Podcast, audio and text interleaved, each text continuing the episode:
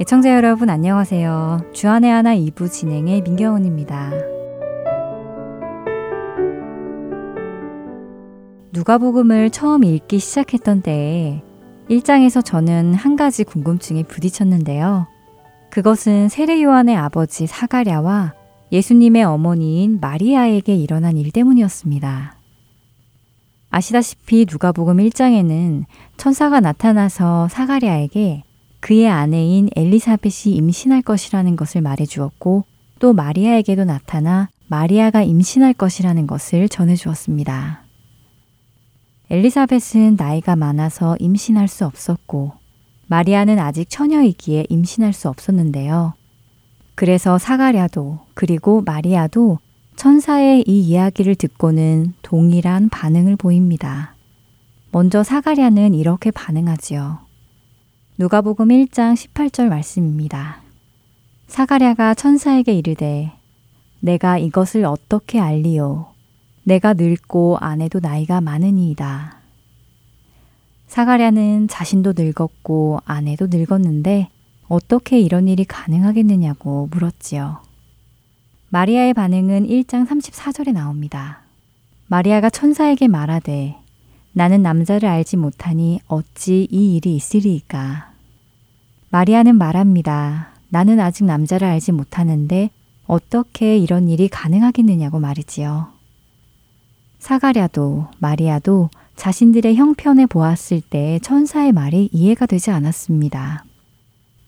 그런데 이상하게도 천사는 세례 요한의 아버지인 사가랴는 아이가 태어날 때까지 말을 하지 못하게 만들었고 마리아에게는 아무런 일도 하지 않았습니다. 저는 이것이 참 궁금했는데요. 왜 천사는 사가랴에게만 말을 못하는 벌을 주었고 마리아에게는 그런 벌을 주지 않았을까요? 먼저 찬양 함께 들으신 후에 다시 돌아오겠습니다.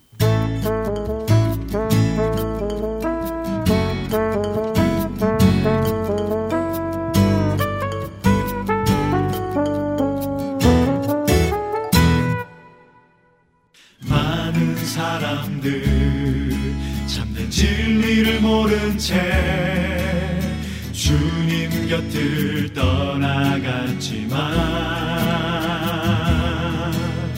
내가 만난 주님은 참 사랑이었고 진리였고 소망이었소. 난 예수가 좋다오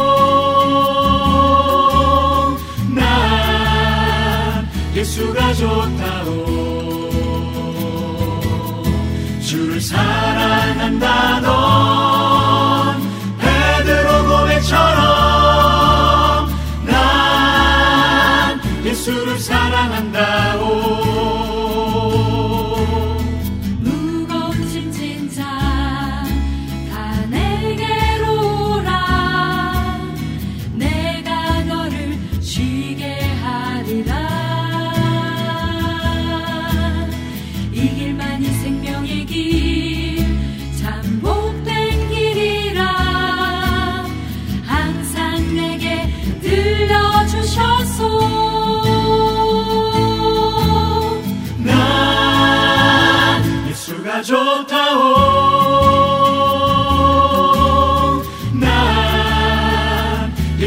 좋다오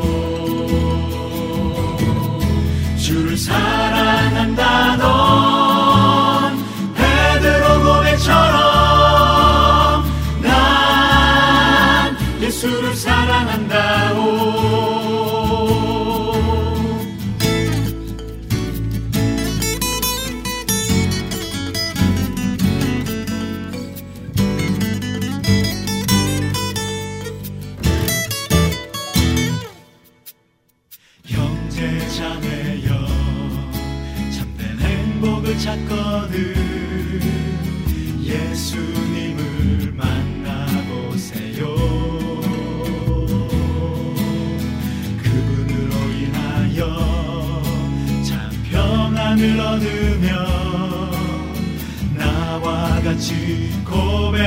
될까요? 난 예수가 좋다오.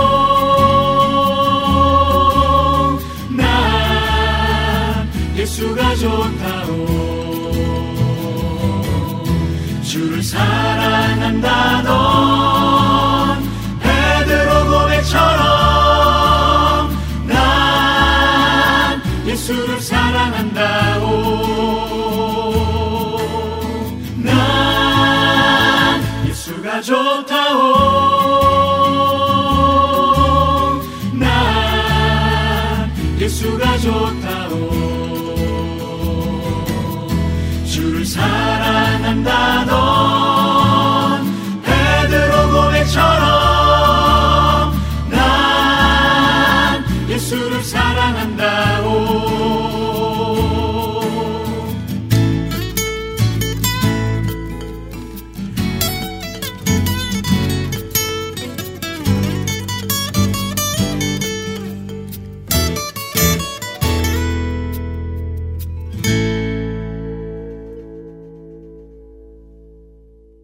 신앙이 아직 부족했던 저는 사가랴와 마리아가 같은 반응을 보였는데도 불구하고 사가랴만 말을 못하는 벌을 준 천사를 보며 사가랴는 남자라서 좀 세게 징계를 하고 마리아는 여자라서 그냥 봐주었나?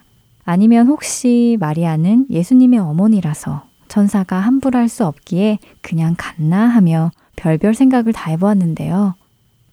시간이 흐른 후 성경을 보는 방법도 훈련받고 성경을 눈으로 읽는 것이 아니라 마음으로 읽기 시작하니 전에 지나쳤던 단어들도 마음속에 들어오고 하더라고요. 사가랴와 마리아의 반응이 같은 반응이라고 생각을 했었었는데 그 둘의 반응은 결코 같은 반응이 아니라는 것을 성경을 다시 읽어보며 알게 되었습니다. 먼저 아내 엘리사벳이 임신할 것이라는 천사의 말에 사가랴는 내가 이것을 어떻게 알리요? 내가 늙고 아내도 나이가 많은데 말입니다. 라고 대답합니다. 사가랴의 대답은 나도 늙고 내 아내도 늙어 더 이상 아이를 가질 수 없는 상태가 되었는데 임신이라니 그 말을 제가 어떻게 믿습니까? 하는 말로 해석되어질 수 있습니다. 사가랴는 자신의 생각에 또 자신의 경험상, 자신의 지식으로 보았을 때 이런 일은 있을 수 없다는 것이지요. 그런 그의 반응에 천사는 20절에 이렇게 대답을 하는데요. 보라, 이 일이 되는 날까지 내가 말 못하는 자가 되어 능히 말을 못하리니 이는 내가 내 말을 믿지 아니함이거니와 때가 이르면 내 말이 이루어지리라 하더라. 20절을 읽어보니 사가랴가 말을 못하게 된 것은 벌이라고 보기 어렵더라고요. 저는 벌을 받아 말을 못하게 된 것이라 생각하고 있었는데 말이지요. 천사의 말을 다시 생각해 보면 사가랴, 네가 그 말을 못 믿겠다니. 그러면 내가 믿을 수 있는 징표를 보여줄게. 이 일이 될 때까지 너는 말을 못하게 될 거야. 불가능할 것 같지만 가능해 라고 말해주는 것처럼 들립니다. 마리아의 반응도 다시 살펴볼까요? 아이를 잉태할 것이라는 천사의 말에 마리아는 나는 남자를 알지 못하는데 어떻게 그런 일이 있을 수 있지요? 라는 반응을 보입니다. 마리아의 반응은 사가랴의 반응과는 사뭇 다른데요. 사가랴는 자신들의 처지가 이미 임신할 상황이 아닌데 내가 그 말을 어찌 믿겠느냐라는 반응이었지만 마리아의 반응은 임신이란 남녀가 결혼을 해서 일어나는 일인데 아직 결혼도 하지 않은 저에게 어떻게 그런 일이 일어날 수 있나요? 라고 반응하지요. 그녀의 반응은 현실적으로 가능하지 않다는 부정적인 반응이 아니라 어떻게 그런 초자연적인 일이 가능한지요? 라고 묻는 것이었습니다. 그런 그녀의 반응에 천사는 어떻게 그 일이 가능한지를 설명해 주는데요. 누가복음 1장 35절에서 37절의 말씀입니다. 천사가 대답하여 이르되 성령이 내게 임하시고 지극히 높으신 이의 능력이 너를 덮으시리니 이러므로 나실 바 거룩한 이는 하나님의 아들이라 일컬어지리라. 보라, 내 친족 엘리사벳도 늙어서 아들을 배웠느니라. 본래 임신하지 못한다고 알려진 이가 이미 여섯 달이 되었나니 대저 하나님의 모든 말씀은 능하지 못하심이 없느니라.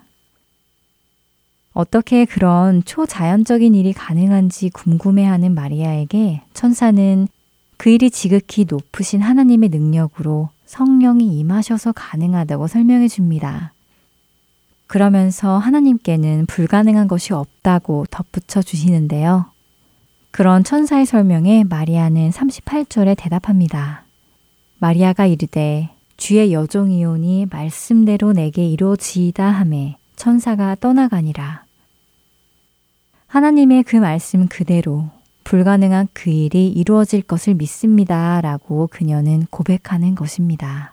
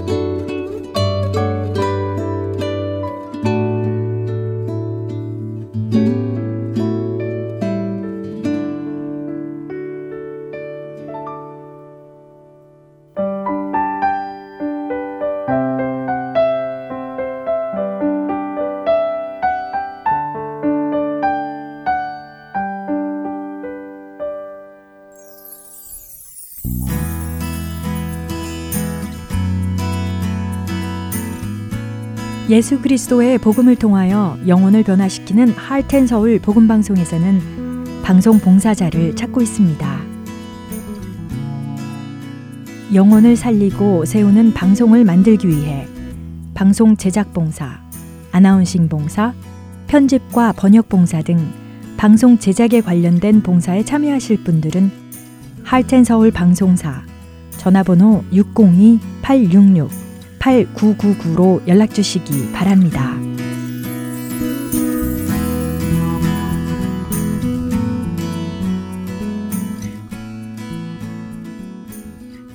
계속해서 김미석 아나운서가 낭독해드리는 오스알드 챔버스의 주님은 나의 최고봉으로 이어집니다.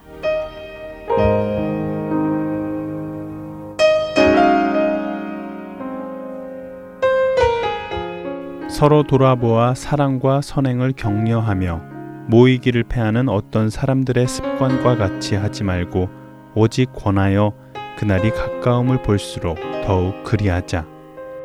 히브리서 10장 24절과 25절의 말씀입니다. 우리는 모두 영적인 게으름쟁이들이 될 수 있습니다. 대부분의 우리는 험하고 거친 인생을 원치 않으며 오직 조용하고 안일한 삶을 살기를 원하기 때문입니다. 그러나 히브리서 10장은 우리에게 조용하고 안일한 삶을 살려는 대신 서로 격려하며 모이기를 힘쓰라고 말씀하십니다.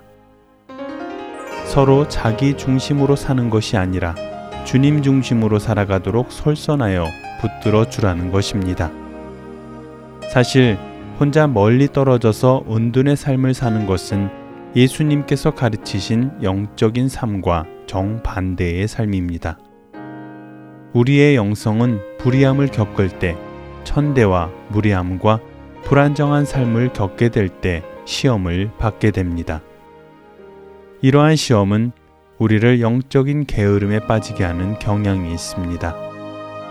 우리는 조용하고 안일한 삶을 목표로 하여 기도를 하고 성경을 읽습니다. 우리는 하나님을 이용하여 안정과 기쁨을 얻길 원할 뿐이지 우리의 삶을 통하여 예수 그리스도를 실현하는 데에는 관심이 없기 때문입니다. 단지 그를 통하여 복을 즐기려 할 뿐입니다. 이것이 바로 잘못된 신앙의 방향으로 나아가는 첫걸음입니다. 삶의 안정이나 기쁨은 바른 신앙의 결과로 주어지는 것인데 우리는 오히려 그것들을 신앙의 원인들로 삼으려고 애를 쓰기 때문입니다.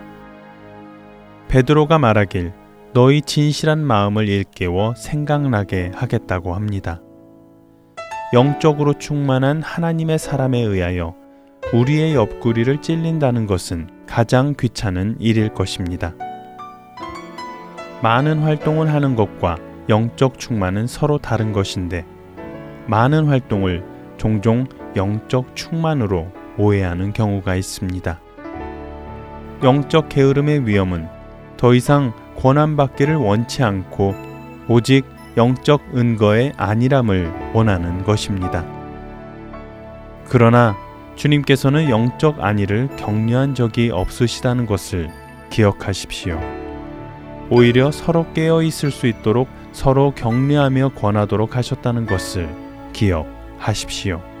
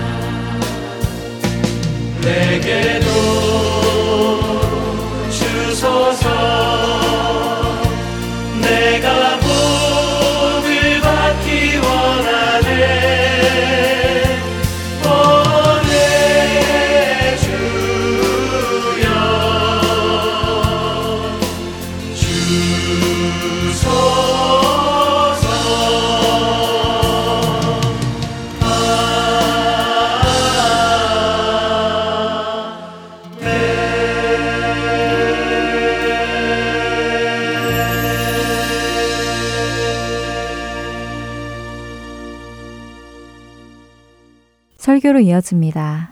캘리포니아주 LA에 위치한 한길교회 노진준 목사님께서 창세기 39장 1절부터 6절까지의 말씀을 본문으로 형통함이라는 제목의 말씀 전해 주십니다. 은혜 시간 되시길 바랍니다.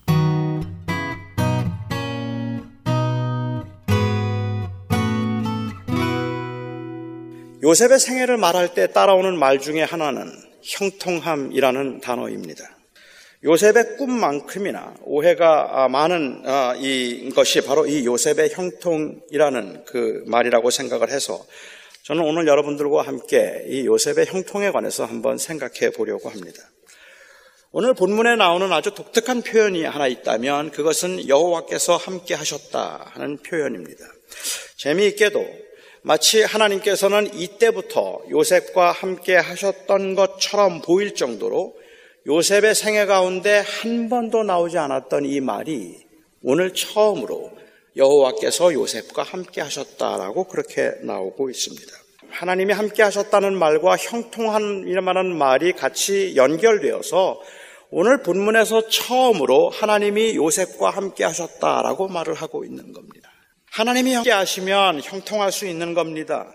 요셉의 형제들에게 미움을 받아서 그 상인들에게 팔렸을 때 그때는 여호와께서 요셉과 함께 하지 않아서 그랬던 겁니다. 하지만 하나님께서 함께 하시면서 드디어 형통이라는 단어가 부각되기 시작하고 불가능한 상황에서도 열악한 환경에서도 성공할 수 있도록 만드는 그 가능성이 열리기 시작하는 겁니다. 하나님을 믿지 않을 때는 지지부진하던 인생이 하나님을 믿고 난 다음부터는 형통하게 되고 모든 일이 잘 풀려서 그야말로 사업이 번창하게 되었다라는 이야기는 교회에서 어렵지 않게 들을 수 있는 간증입니다. 사람들이 고난을 당하는 것은 사람들이 어려움을 겪고 있는 것은 하나님과 동행하지 않아서이거나 하나님께서 그와 함께 하지 않기 때문에 그런 것들입니다. 성공의 열쇠는 인간의 노력에 있는 것도 아니고 운에 있는 것도 아닙니다. 사람들이 성공하는가 성공하지 않는가는 여호와께서 함께 하시는가에 달려 있습니다. 여호와께서 함께 하시면 여호와께서 우리의 인생을 풀리게 하시고 형통하게 하시면 그야말로 그런 일들은 하나님에게는 일도 아닌 겁니다. 그러니까 하나님께서 함께 하지 않았을 때는 인생이 그야말로 내리막길을 가는 것처럼 미움을 받기도 하고 그리고 또 하나 어려움을 겪었지만 하나님이 함께하기 시작하니 드디어 일어서기 시작하고 드디어 형통하기 시작했더라 이렇게 말할 수 있는 겁니다. 그런데 여러분 정말 그럴까요? 정말 그런 겁니까? 저는 이 말이 맞지 않다고 생각합니다. 물론 압니다. 힘들고 어려울 때 그 이유가 하나님이 함께 하지 않았기 때문이라고 말을 한다면 이거는 고난을 이해하는데 어느 정도 도움이 되기도 하고 그뿐만 아니라 그 고난 가운데 하나님의 품을 파고들게 만들 수 있는 아주 좋은 동기부여가 되기도 한다고 생각해요. 하나님만 함께 하시면 문제가 해결되니까 하나님만 함께 하시면 성공할 수 있는 거니까 당신이 지금까지 하나님을 의지하지 않았기 때문에 그 인생이 지지부진한 거니까 하나님 붙들고 매달리세요. 하나님께 의지하고 하나님을 붙드세요. 그러면 하나님께서 여러분을 형통하게 하실 겁니다라고 하고 말하면 그 고난 가운데도 낙심하지 않고 하나님을 붙들 수 있는 동기부여가 될 겁니다. 그런데 그 말은 맞는 말이 아니에요. 이미 말씀드렸던 것처럼 요셉이 형들에게 팔리게 되는 것은 이미 오래전에 하나님께서 아브라함에게 보여주셨던 하나님의 꿈이었습니다. 요셉이 본인도 알 수 없는 꿈을 꾸게 된 것도 하나님이 하신 일이었고 형제들이 그를 죽이려 할 때 그리 착하지도 않았던 루벤이 앞장서서 요셉을 죽이지 말라고 막았던 것도 하나님께서 하신 일이었고 때마침 그때 그 구덩이 앞으로 이스마엘 상인들이 지나가게 하신 것도 하나님께서 하신 일이라는 말입니다. 요셉은 평범하게 그냥 아버지의 품에서 평범한 삶을 살 때는 하나님의 함께 하심을 의심할 이유가 별로 없었습니다. 그것을 간절하게 추구하는 마음도 물론 없었겠죠. 너무 당연한 일이라서 하나님의 함께 하심이 그리 생생하지도 그리 간절하지도 않았을 겁니다. 그런데 이 기가 막힌 상황에서 아무도 없는 이 말도 안 되는 이 상황에서 하나님의 함께 하심을 느낄 수도 없고 하나님의 함께 하심을 확신할 수도 없는 그러한 열악한 환경에 빠지게 되었다는 말입니다. 그런데 오늘 말씀은 그럼에도 불구하고 요셉과 함께 하셨다 말하는 겁니다. 그러니까 사실은 오늘 말씀은 그때부터 하나님이 요셉과 함께 하셨다라고 읽기보다는 그때도 하나님이 함께 하셨다고 읽어야 해요. 그 전에도 하나님이 함께 하셨지만 그 형통함 가운데 그것을 느낄 수도 경험할 수도 제대로 인식할 수도 없었다면 그 고난 가운데 비로소 그는 그때도 하나님이 함께 하심을 느끼기 시작했다는 의미라고 보아야 할 겁니다. 우리의 한계는 평안할 때는 하나님의 함께 하심을 당연한 것으로 여기고 고난 중에는 하나님의 함께 하심을 의심하게 된다는 것입니다. 평안할 때는 하나님의 함께 하심에 감사할 수 있고 그리고 고난 중에 있을 때는 하나님의 함께 하심을 확신하여서 견딜 수 있으면 좋겠는데 대체로 우리는 그 반대인 것 같아요. 분명한 것은 고난은 하나님의 부재의 증거이고 그리고 형통은 하나님의 임재의 증거는 아니라는 겁니다. 그러니까 우리는 고난이 있을 때 하나님이 우리와 함께 하시지 않는 것이고 형통하면 하나님께서 함께 하신다는 의미는 결코 아닙니다. 이 말씀은 우리는 하나님께서 그때도 함께 하셨다는 말로 읽어야 마땅할 겁니다. 정작 우리에게 문제가 되는 것은 이 형통이라는 단어입니다. 저는 오늘 본문 말씀을 읽으면서 솔직히 좀 답답했었습니다. 2절과 3절을 저희가 다시 한번 읽어볼게요. 2절과 3절 말씀을 보면 여호와께서 요셉과 함께 하심으로 그가 형통한 자가 되어 그의 주인 애굽 사람의 집에 있으니 그의 주인이 여호와께서 그와 함께 하심을 보며 또 여호와께서 그의 범사에 형통하게 하심을 보았더라. 여러분은 좀 답답하지 않으십니까? 이게 뭡니까?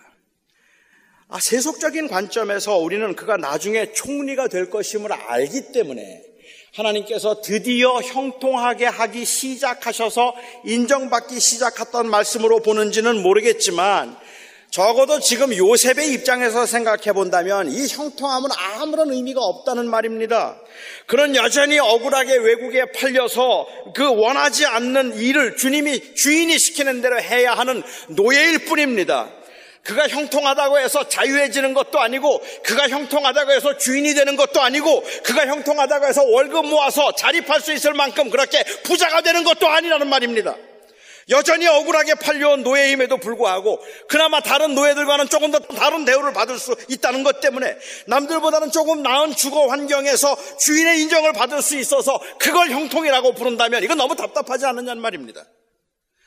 물론 제가 그 차이를 아주 모르는 것은 아니라서 요즘도 이민 목회를 하면서 생활이 어렵거나 아니면 교회가 성장하지 않아서 힘들어하는 목사들을 불쌍한 목사라고 부르고 대접받고 좀 더 나은 환경에서 목회를 하면서 사는 목사들은 성공한 목사라고 부르기도 합니다. 하지만 우리가 영혼이라는 관점에서 생각해 보면 도대체가 교인이 50명인가가 교인이 500명의 차이가 무엇이라서 그것 때문에 한 사람은 성공한 사람이고 한 사람은 성공하지 않은 사람이라고 말할 수 있겠느냐는 말입니다. 이 땅에 살면서 우리가 여전히 죄의 종이 되어서 살아가고 있고 여전히 그 죄 가운데서 절망 중에 살고 있으면서 그래서 몇백만 불짜리 집에 사는 것과 몇십만 불짜리 집에 사는 것의 차이가 무엇이라서 우리가 큰 집에 살면 형통한 사람이라고 말하고 작은 집에 살면 그러면 망한 사람이라고 왜 그렇게 말을 하느냐는 말입니다. 여전히 이 요셉의 경우를 생각해 본다면 저는 이 요셉의 생에서 형통함이란 도대체 뭘까? 어떤 걸 보고 형통함이라고 했을까 하는 의문이 생기게 되죠. 여호와께서 함께 하심으로 요셉이 범사에 형통했더라는 말이 요셉의 생애 가운데 한 번 더 나옵니다. 언제 나올까요? 애굽의 총리가 되었을 때 나올까요? 아마도 그때가 이 표현을 하기에는 가장 적절해 보이는 시기이기는 합니다. 하나님께서 요셉을 형통하게 하심으로 요셉이 보디발에게 팔렸지만 그 집에서 대접을 받고 인정을 받고 남들보다는 좀 더 편하게 사셨던 그 하나님이 비록 또한 그 모함을 받아서 감옥에 갇히게 됐지만 간수들이 그를 잘 보아주어서 오히려 그 감옥 생활도 편하게 하신 하나님께서 마침내 하나님이 계획하신 것처럼 그를 애굽의 총리가 되셔서 모든 사람들이 그에게 무릎을 꿇게 하셨더라. 이것을 형통이라고 부른다면 아마도 이 형통이라는 단어의 클라이맥스는 요셉이 총리가 되었을 때 나와야 합니다. 그런데 요셉이 총리가 되었을 때는 형통이라는 단어가 나오지 않습니다. 요셉이 총리가 되고 난 다음에 그때는 그 말이 나오지 않고 바로가 요셉을 높여서 그 이 모든 권세를 그에게 주고 그 나라의 제2인자가 되도록 해 주었는데 성경은 이 일에 대해서 아주 소상히 기록을 하고 있음에도 불구하고 단 한 번도 그것을 축복이라고 부르거나 그것을 성공이라고 부르거나 그것을 형통이라고 부르지 않았습니다. 그러면 언제 형통이라는 말이 나올까요? 요셉이 총리가 되었을 때가 아니라면 언제 형통이라는 단어가 나올까요? 이 형통이라는 단어가 또 한 번 나오는 것은 요셉이 주인의 부인 때문에 억울한 누명을 쓰고 옥에 갇혔을 때입니다. 39장 23절 말씀입니다.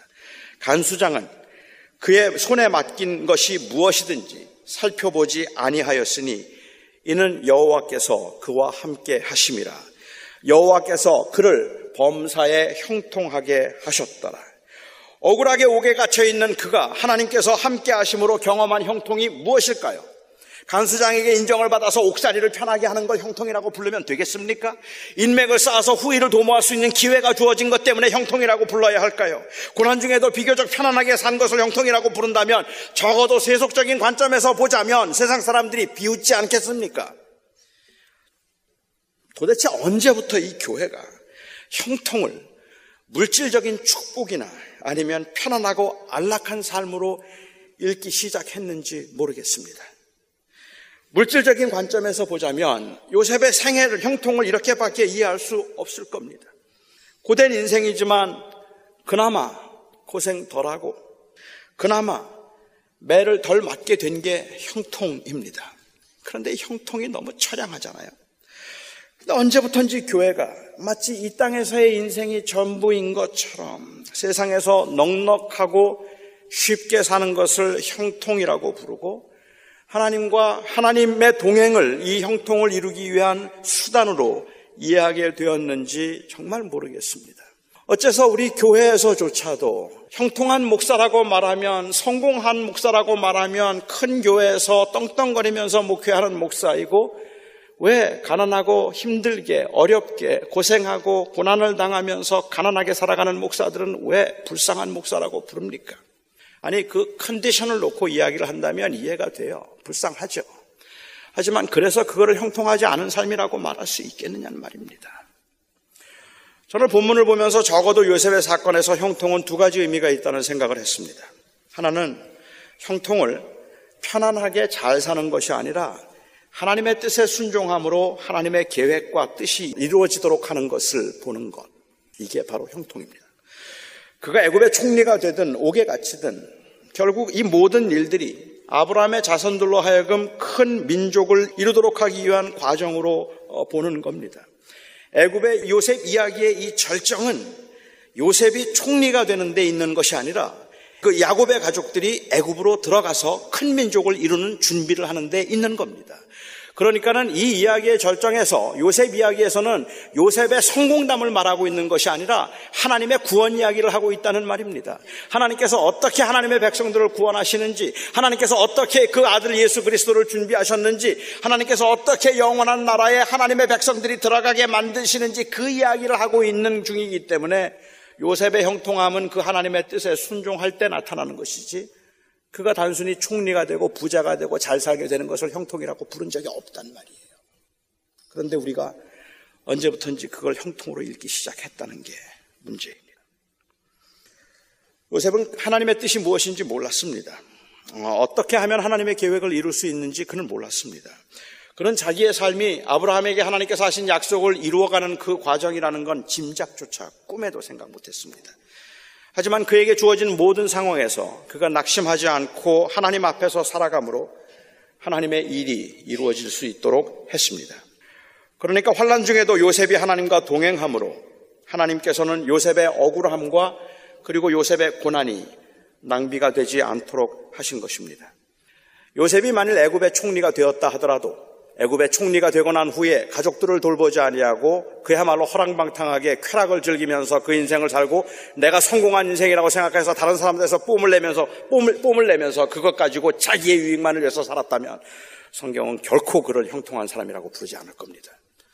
그가 형통한 사람이라고 불리울 수 있었다는 것은 하나님 앞에서 여전히 신실하게 믿음으로 살았기 때문에 그런 겁니다. 고난이나 가난도 낭비가 되면 안 되고 부유함과 편안함도 낭비가 되면 안 됩니다. 풍족해서 의미가 있는 것도 아니고 가난해서 의미가 있는 것도 아닙니다. 그것이 무엇이든 하나님께서 함께 하심으로 거기에 사명이 있을 때 그때 비로소 의미가 있는 것입니다. 우리 그리스도인들은 하나님의 뜻을 이루는 삶을 살고 있을 때 그것을 형통이라고 불러야 합니다. 비록 가난해도 비록 육체적으로는 말할 수 없는 많은 고생을 하고 있다고 할지라도 그것이 하나님의 뜻을 이루고 있는 일이라는 확신이 있을 때 우리는 그것을 형통이라고 부를 수 있어야 한다는 말입니다. 그렇지 않고 그냥 많이 누리는 것을 형통이라고 부르는 것은 지극히 세상적인 관점일 것입니다. 우리는 무엇이 하나님의 뜻이인지 알지 못하고 어떻게 하나님의 뜻을 이룰 수 있는지조차도 우리는 알 수가 없지만 인생의 성공과 실패를 소위 세상이 말하는 그 성공과 실패라는 것을 하나님의 손에 맡기고 하나님이 약속하시는 말씀을 따라서 하나님께서 기뻐하시겠다 싶은 일들을 은혜로 감당하면서 믿음으로 살아내는 것. 저는 그것이 형통함이라고 생각합니다. 하나님의 뜻을 미리 알아서 이루어 드리는 건 우리의 책임이 물론 아닙니다. 하나님께서 그 기뻐하시는 뜻을 이룰 수 있도록 나의 고난도 낭비가 되지 않게 하고 나의 가난도 낭비가 되지 않도록 하고 하나님 앞에서 하나님을 의식하고 하나님과 함께 할 때 그때 그것이 하나님의 뜻을 이루는 삶이 될 수 있을 것입니다. 물론 그렇다고 해서 무조건 성실함이 곧 형통이라는 의미는 결코 아닙니다. 성실함은 때로는 자기의 그 이 야망과 욕심을 이루고 풍요로운 삶을 살기 위한 그러한 수단에 불과할 때가 있기 때문에 그렇습니다. 하지만 예수 믿는 사람들은 결과에 연연하지 않고 환경을 초월해서 그 은혜 안에서 성실할 때 저는 그것은 형통이라고 부르고 싶습니다.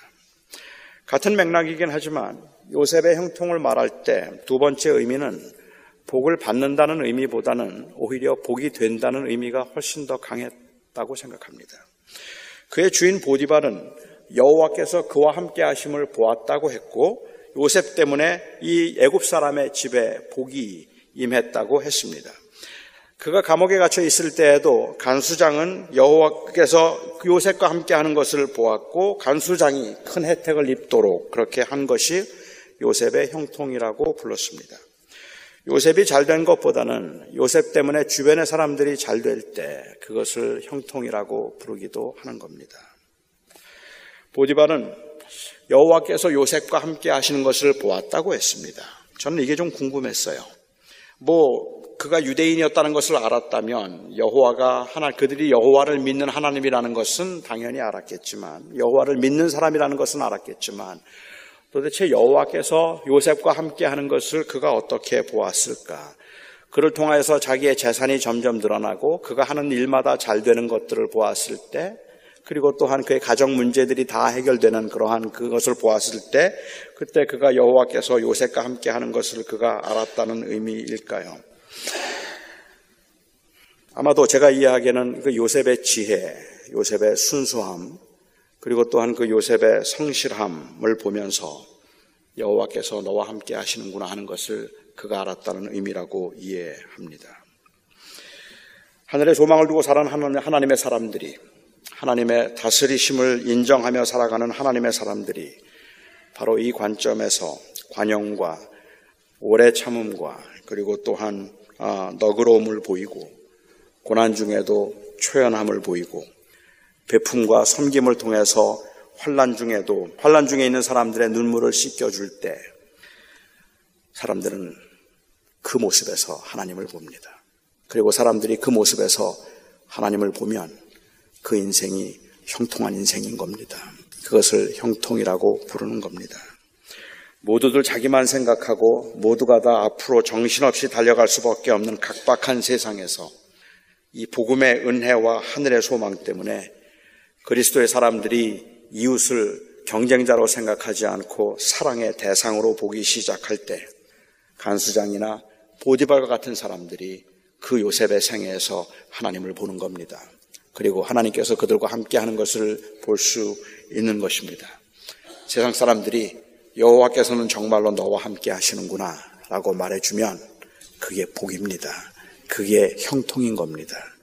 우리 그리스도인들이 이 땅에 살아가면서 어떻게 내가 세상에 빛이 될 수 있을까?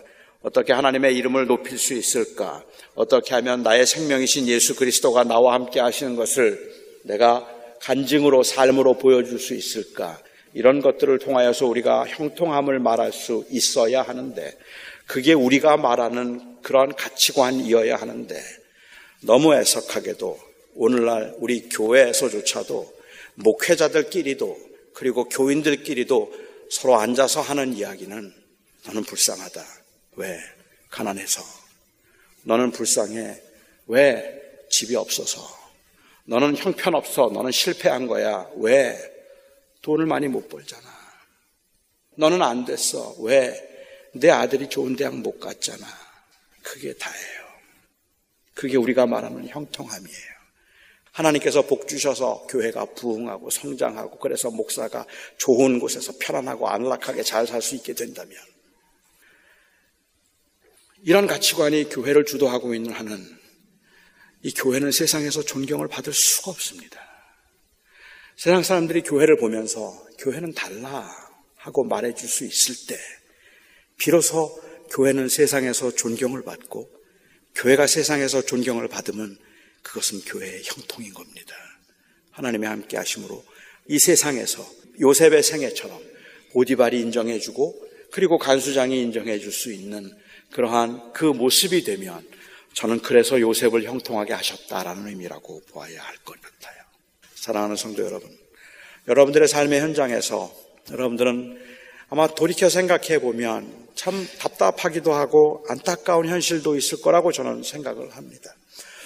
한때는 내가 그래도 괜찮았는데 잘 나갔는데 지금 내 모습을 보면 너무 초라하다는 생각이 들기도 할 거고 또 어찌 생각하면 내가 정말 이렇게 내 인생을 끝낼 수는 없다고 생각해서 한 번은 일어서야 된다는 생각으로 정신없이 뛰고 있기는 한데 그런데 너무 불안하고 너무 영혼이 메말라가는 것 같은 그러한 모습들을 아마 여러분도 경험하실 수도 있습니다.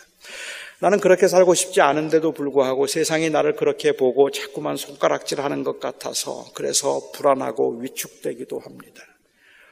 오늘 예수를 믿는 우리 하나님의 사람들이 이 자리에 모여서 함께 고백하고 싶은 것이 있다면, 그리고 진심으로 그 고백을 붙들고 싶은 고백이 있다면, 우리가 생각하는 형통은 세상에서 잘 사는 거 아닙니다. 우리가 생각하는 형통은 하나님과 동행함으로 하나님의 원하심을 이루며 살아가는 것입니다. 그래서 가난해도 괜찮아요. 감히 말씀드립니다. 남들보다 못한 것 같다 할지라도 지금 아주 극한 고난 가운데 지나가고 있는 것 같다 할지라도 견뎌주시기 바랍니다. 요셉이 그것을 견딤으로 하나님이 하나님의 일을 하셨습니다. 기도하겠습니다. 사랑하는 나의 아버지 하나님, 부족한 우리들은 항상 조금 더 많이 갖고 싶고 조금 더 편하고 싶은 충동과 유혹이 있습니다. 그러다 보니 조금 더 많이 가졌거나 조금 더 편안하게 사는 사람들을 보면 그냥 부럽고 그렇지 못한 사람들을 보면 그냥 측은하다는 생각이고 그들이 어떻게 하나님과 동행하며 살아가는가에 별로 관심이 없습니다. 오늘 이 시간에 저희들은 요셉의 형통이 무엇인가를 돌아보며 우리가 하나님 앞에 정직하게 그리고 용기 있게 고백할 수 있기를 원합니다. 주님, 이 땅에서 아주 편안하게 살지 못해도 주님 한 분이면 되고 주님의 원하심을 이루며 살고 싶습니다. 저희들의 삶을 통하여서 하나님, 하나님의 뜻을 이루어 주시고 그래서 우리의 가난도, 우리의 고난도, 우리의 풍요로움도 낭비가 되지 않게 하여 주시옵소서. 예수님의 이름으로 기도합니다. 아멘.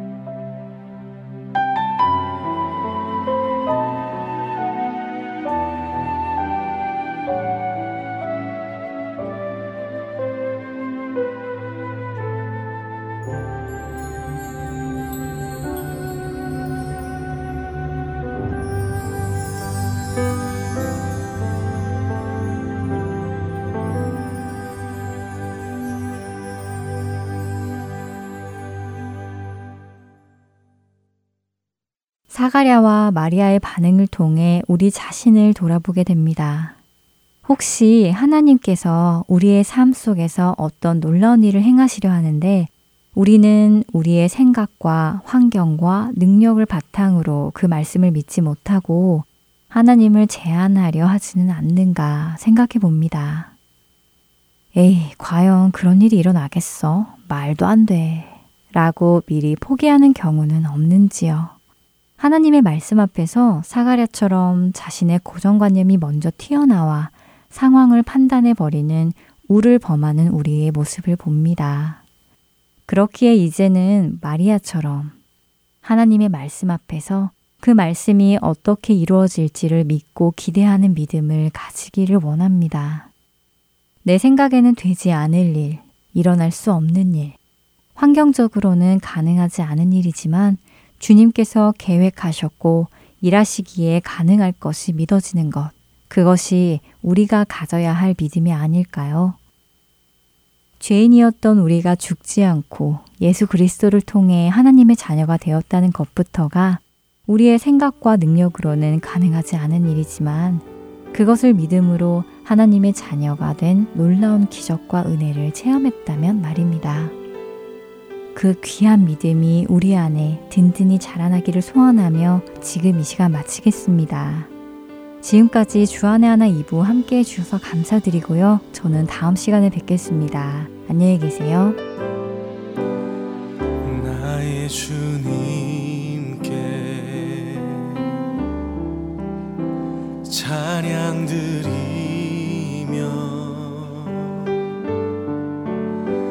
그 크신 사랑.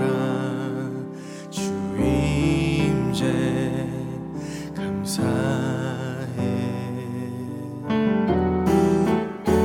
어둠 속에